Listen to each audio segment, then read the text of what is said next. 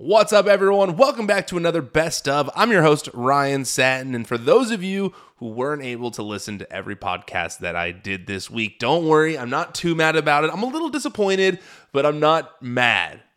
Just disappointed. But I still got you covered.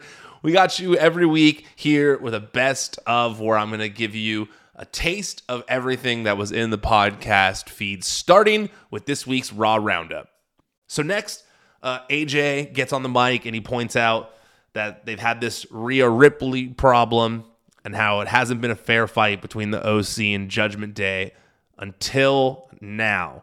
Mia Yim then hops the barricade, a returning Mia Yim hops the barricade and attacks Rhea Ripley from behind. A brawl breaks out after that, leaving Balor and Styles alone in the ring, and they fight it out briefly before Finn dips out of the ring. Balor then gets hit from behind by Karl Anderson, and AJ hits the Styles Clash on Dominik before Judgment Day retreat. Mia Yim is back. Man, I said it on Twitter, but like, Triple H is earning those W's constantly, man. Constantly. Mia Yim is such a good worker. Mia Yim is entertaining. Mia Yim never got a shot the first time around. I'm stoked to see Mia Yim being brought back and being positioned in a fairly prominent position. Didn't mean to say position there twice, but you get what I mean. Mia Yim is back and she's being featured in a prominent position, and I couldn't be more thrilled about it. Another huge W for Triple H. Mia Yim didn't really get a fair shake the first time around, but now that she's paired with the OC and she's opposite Judgment Day, I really think that it's going to be different this time around. She's a really talented person.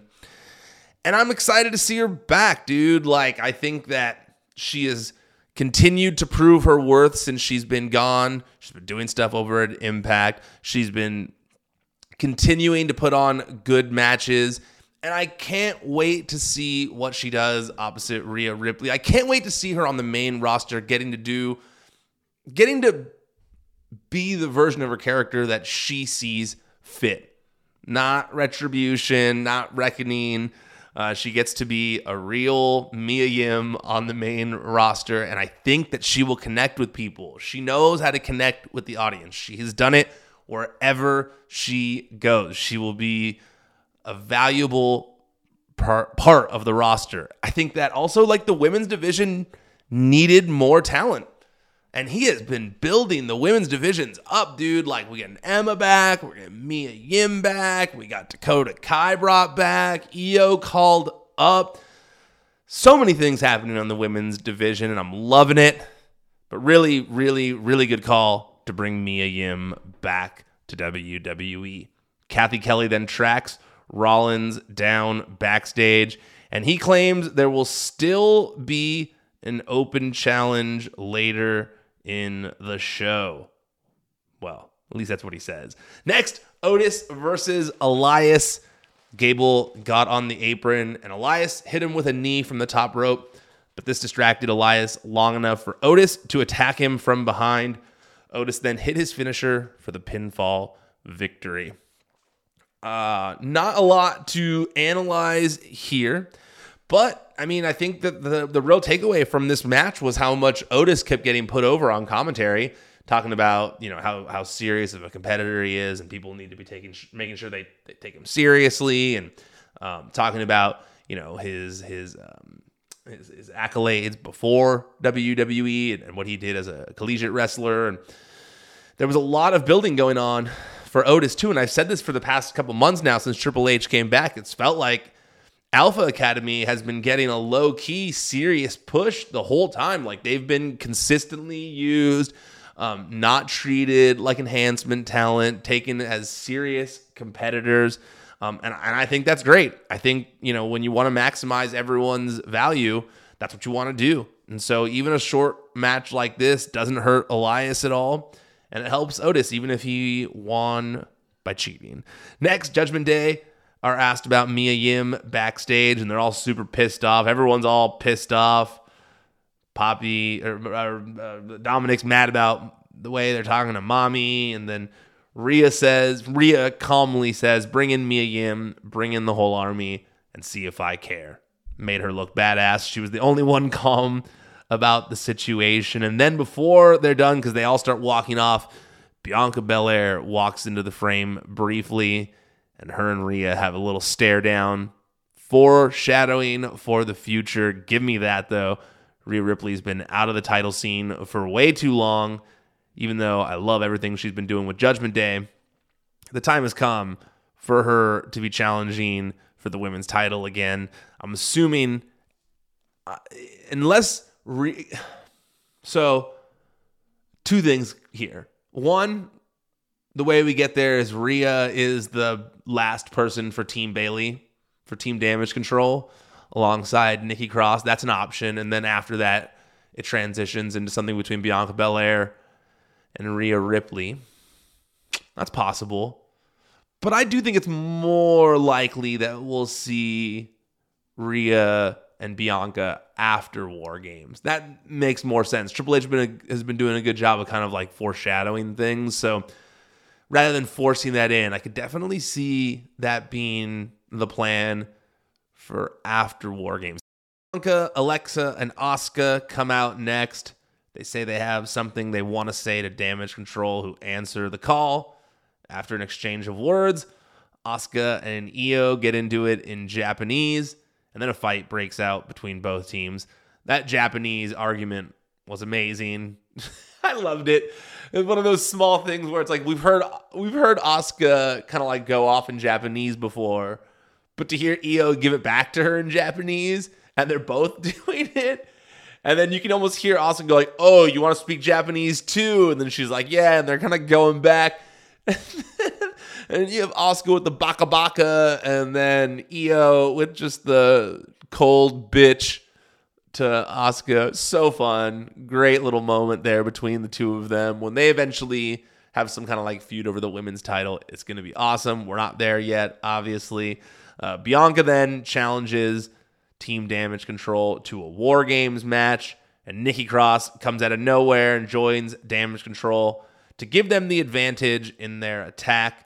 Bayley says she'll see Bianca at War Games, and officially that match was made on social afterwards. So right now we've got Bianca, Alexa, and Asuka, and then two unnamed competitors against Damage Control and Nikki Cross. So one more person needed for Team Damage Control, two more needed for the opposing team for Team Bianca in War Games. I so I think there's two one of two things that could play out here. I just I don't know the status of a lot of people, and I'm not a newsman anymore. And I'm not going to even go off of news reports. I'm just kind of going to go off of story wise and maybe what I'm thinking wise. And that's there's two options that seem to be present here.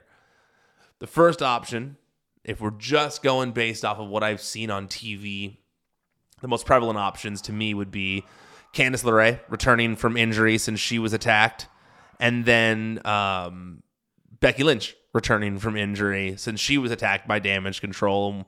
Those are the final two. You know, the two people who Damage Control took out. That seems to be the most story logical thing. Don't know what Becky Lynch's injury status is whatsoever. I've seen v- different reports, don't know which is accurate, no inside uh, info whatsoever. But to me, just from watching everything, if the story plays out correctly, then it should be Becky Lynch returning from injury to get revenge for damage control, taking her out somehow Bayley wins the women's title after that, and then we get Bayley versus Becky Lynch for the women's title in a new program. That's kind of what I could see going forward there, right? However, at the same time, obviously, the the biggest thing related to the women's tag team titles in the last year was the fact that Sasha Banks and Naomi left the company while still holding the belts. Then they went and they got vacated eventually once Triple H take over took over. There's a tournament. And I just think it would be huge if Triple H, because he's the one bringing everyone back, if he somehow got Sasha and Naomi back in the fold, it would be huge if the female War Games match was Damage Control, Nikki Cross, and whoever against Bianca, Alexa, Asuka, and a returning Sasha Banks and Naomi. That would be the biggest possible option, I think. Doesn't even matter storyline wise that that there that there might not be the thing there like there is with Becky and Candice.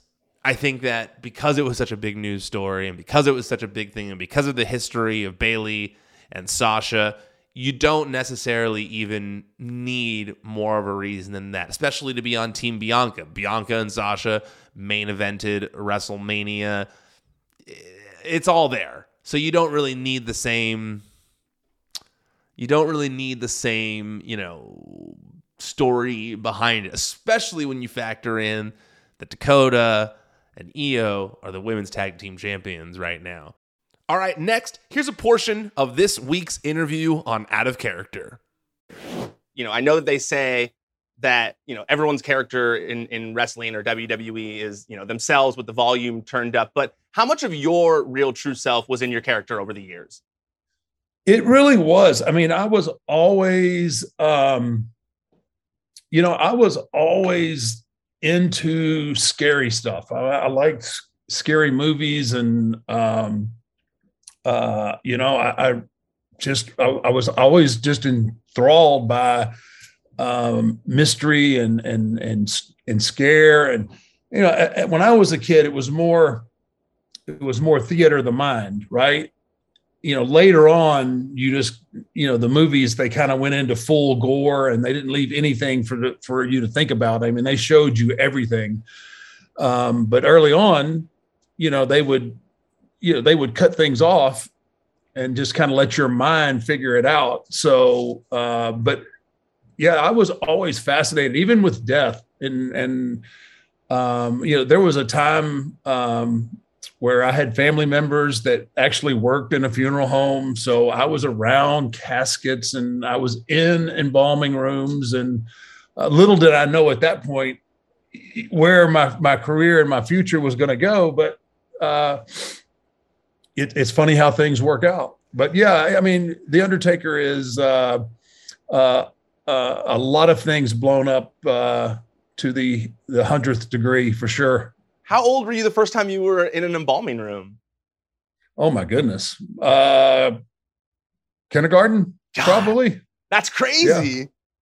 Yeah. yeah, it's nuts. I mean, it's crazy how things work out. And uh I remember uh I, I remember as a little kid uh, you know, they were going to have a service uh and the, they had already they had already brought in the casket and you know the deceased was in the casket but the, the service wasn't going to start for another couple of hours. So there was nobody in uh, in the chapel. And my little morbid self decided i wanted to go up and you know see up close. And so i worked my courage up and i worked my way all the way up to this casket and peeked in and could have swore that the that the corpse inside moved and i took off like I took off like a scalded rabbit, but uh, uh, uh, it's just it's just funny. I mean, that's it's funny what uh, I guess life prepares you for. Yeah, that's definitely funny that you were around funeral homes from such a young age, and then it became such a big part of you as your character. Uh, that's definitely. Yeah, I mean, I, that's yeah. interesting because, like I said, you know, the whole yourself with the volume turned up. I would have thought the complete opposite, but to hear that you were actually, you know, fascinated by death at such a young age is you know interesting for me to hear. Yeah, I really, I, I you know, and I, I, really don't talk about that that that often. It doesn't normally, it doesn't normally come up, but it, it it's kind of ironic when I start thinking about it. The the things that were placed in my life, um, you know, later on in life, once I started doing this at the under, you know, when I became the Undertaker, and you know, we had some long, arduous days of TV production and um, you know, there were you know there were a few times where you just some you just have hours where you don't do anything, and um, I, on more than one occasion, I may or may not have pulled out a you know a casket and took a little nap in there and um, uh, didn't think anything about it. Right? It's just Is a cold, casket comfortable it, to lay cool, in? I feel like it wouldn't be comfortable. No, well, you know, I had some big caskets. I had some big opponents early on, so I had some really big caskets uh, that they they had on, you know, around. So yeah, they they they served a dual purpose at times. I'll never forget, you know, being a child, and you're actually one of the people who uh, got my fascination with the behind the scenes of wrestling started because when I was a kid, um, my dad was a producer for Rhonda Shear Up All Night, and they had a show in LA out here, and he took me to it. And I, my very first wrestling show, I got to be behind the scenes, and I remember you and Yokozuna were, you know, um, you know, opponents at the time. You guys didn't like each other. You were feuding, and I got to walk through the backstage area, and you guys were sitting there playing cards together. And I remember going, wait, but they don't like each other. What's going on here? And I remember that was the day where like wrestling was always different from me and why I enjoy covering wrestling because it was like, oh, these people do like each other sometimes crazy. And it really got my mind going from a young age. Yeah, Yoko and I were, yeah, I mean, Yoko and I were, were very close. And there's not a day I don't think about him. Um, you know, that's not always the case. So there's a lot of guys that you don't like that you don't play cards with. it just happened to be that Yokozuna and I were, uh, uh, we were we were really close, and we spent a lot of we, we spent a lot of time uh, downtime playing dominoes and playing cards, and um, you know that's the the origins of the of the famous BSK was was dominoes and and a, and a group of guys that kind of like minded guys that hung out together, and um, but yeah, it it, it and it would be funny because if if I won you know, if I wanted cards before we went out and worked, uh, it was going to be a long night for me. Yoko could impose his will uh, when he wanted to. So, um, you know, he might sit on that banzai drop a little longer than normal if I'd, uh, you know, if I'd taken a few bucks off of him while we were playing cards. But um, yeah, which is understandable. Was, I think uh, anyone would react that way. You know, I'm sure you'd probably choke slam him a little bit harder if uh, he had beaten you. Oh yeah, yeah, but there's all you know. Yoke was he was just a different kind of cat. You there wasn't a whole lot you could do to him.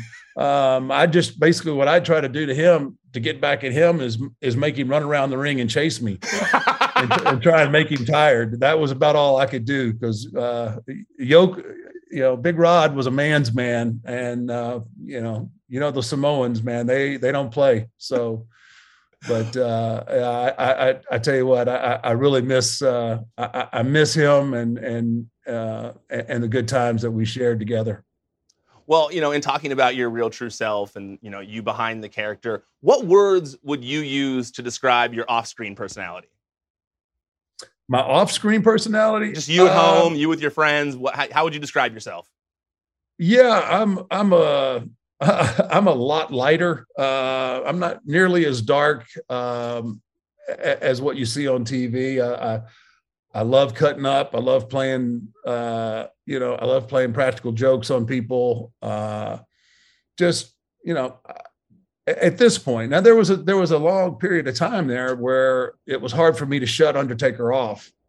Um, I, I mean, I kind of live. You know, it's kind of chronicled, well chronicled now that I I lived that character, and, and, that sometimes bled over into my personal life. But uh, at, at, this point, um, you know, I'm rediscovering who Mark Calaway is, and uh, a lot of the things that I sacrificed uh, for the sake of my career and and, and that character, I'm, I'm, getting to do now, and and it's it's really cool. Um, you know, I'm, I'm, getting to finally spend time with my children and uh, you know that that and and my wife just you know quality time not time where i'm sitting there thinking about okay I, you know i've got this opponent coming up and you know what can i do different here? It's just you know it, it's just a uh i guess i'm in the in the middle of a of a deep exhale uh you know i'm just kind of like not that yeah because I, I do i miss i miss being in the ring and if it was if my body would allow it, I would probably still still be out there. But uh, it's nice being at home um, and not having to worry about uh, you know what I have to do next as far as you know being in the ring and all that. It, it's nice to be able to go hunting and fishing and, and hang out with my kids and go to the beach and do all those things that uh, you know i mean they're still they're, they're still kind of difficult obviously i've been on tv for 30 plus years so it's kind of hard to to to blend in and hide but uh, I, I, make a much much bigger effort now to do those kind of things uh, while I still can. Yeah. I want to ask some more questions about current Mark Calaway, but you mentioned something that I also wanted to touch on. So before we breeze past it, you know, when we started mm-hmm. this conversation, you mentioned, you know, early 90s you figuring things out. And then just now you mentioned how, you know, eventually it was hard to shut off the character and that you were just always in Undertaker mode. At what point did you kind of d- decide that you were going to have to live this character 24 7? Um, honestly, it was I guess it was before '91 when I when I wrestled uh, before I wrestled Hogan at Survivor Series and, and won the title. I I had already felt the the the momentum and just the the the difference that my character presented as opposed to a lot of the other characters. I mean, I, I realized, um, and and that was always my goal was to be different.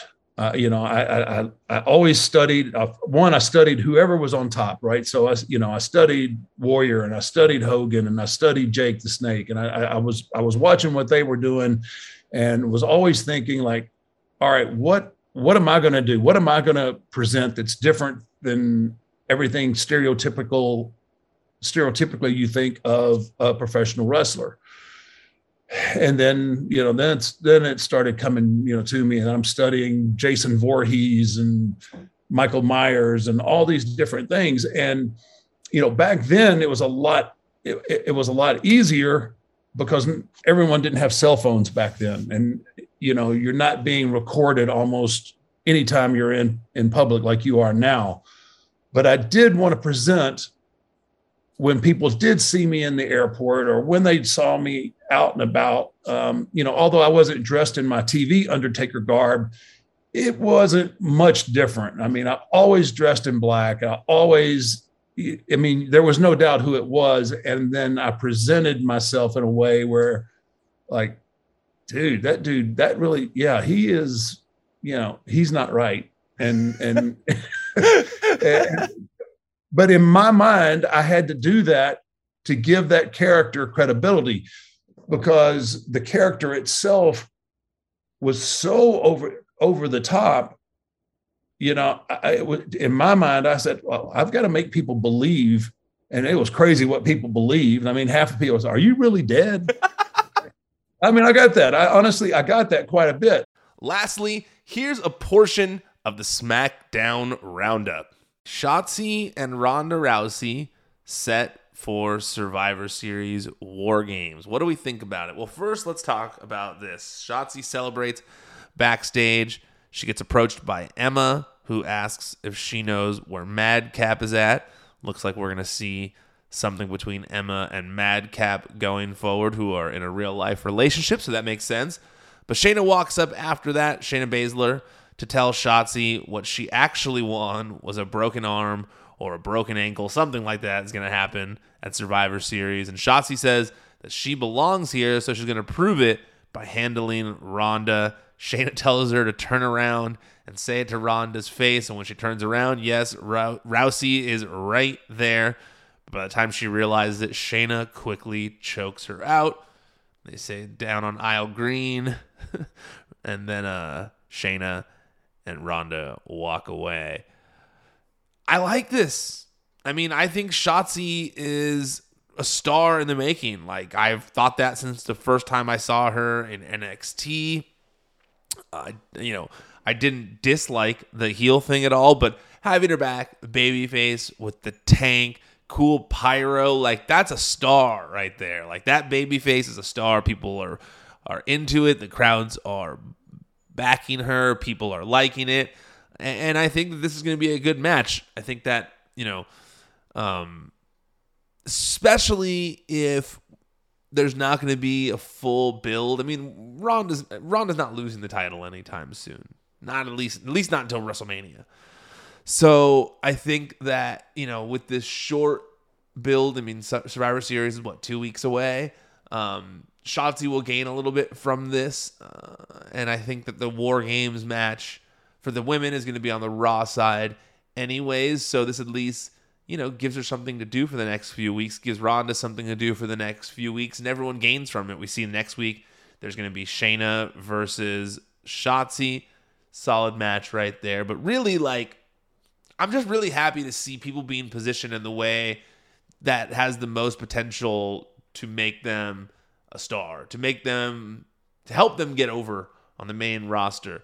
Um, Shayna and Ronda as a duo is so money. Like everything they do feels natural together. They absolutely feel like the school bully um, who actually can beat you up, so it sucks because there's nothing you can do about it. I mean, Shayna was Shayna ruled in NXT, and now that she's got that same character again, but with Ronda by her side, money, like so money. And Shotzi too, dude. Like Shotzi with the tank, with the with the hat, like everything. It's just it, it, it fits her because she's so comfortable doing it. And it's what the people wanted to see her do. And so, yeah, man, I'm, I'm super into the idea of Ronda Rousey versus Shotzi at Survivor Series. All right, next, Ricochet was interviewed by Kayla Braxton, who says he'll face off against Mustafa Ali next week in the SmackDown World Cup. Ricochet says this is an opportunity for him to get back what is his. And honestly, when he said that, I thought to myself, what do you mean? Like, you lost. and I'm a huge Ricochet fan. But I thought to myself, what do you mean, what's his? Like, I, I mean, like, he technically lost that. And then I liked it when Gunther walks up after that and literally reads my mind. He walks into frame saying, What exactly do you mean, what's yours? Because I'd love to beat you again like the last time we faced off. And then he walks off screen. Man, they're doing so good with the presentation of Gunther. Gunther is so good, but just like the presentation of him too, they're treating him to uh, they're he's not quite Roman Reigns, don't get me wrong. But I'm just saying in terms of like dominance of a group and um like dominance of a group and just like how intimidating they are as a as a unit and how imposing they are, like it it does remind me on that same level of just kind of like, you know, this is not a team to be messed with. And so uh, I really like what they're doing with Imperium, but I really do think that Gunther is being, you know, fully bred to be a future world champion. And you can see it with this run with the IC title and all the prominence he's quickly brought back to that belt. All right, that's it. I'm done officially tapping out for now. Before I get out of here, make sure that you subscribe to this podcast feed. If you enjoyed this little taste of the roundups, you'll get full Raw and SmackDown roundups every week. So make sure you subscribe to this podcast feed and check those out. I put a lot of work into them. So I hope that you're enjoying them. And if you are enjoying them, make sure you leave a review on whatever podcast platform you're listening on. I think you can only leave an actual review on Apple Podcasts, but leave a, a, a, rating on Spotify. Just let people know you like this show, please. I want more people to listen to it. also, make sure that you subscribe to the WWE on Fox YouTube channel. That's where you can find Out of Character every Wednesday on video. So go subscribe to the WWE on Fox YouTube channel. There's also clips from Raw and SmackDown there. There's clips from Out of Character. There's YouTube Shorts. There's a community tab. Everything that you would want out of a YouTube channel in wrestling is there on the WWE on Fox YouTube channel. So go make sure you subscribe and also follow WWE on Fox on social media Twitter, Facebook, Instagram, TikTok. We're on all of them. So make sure you are following us there. All right. You go have a great Sunday, and we'll be back Monday, tomorrow, to talk about Monday Night Raw once it's over.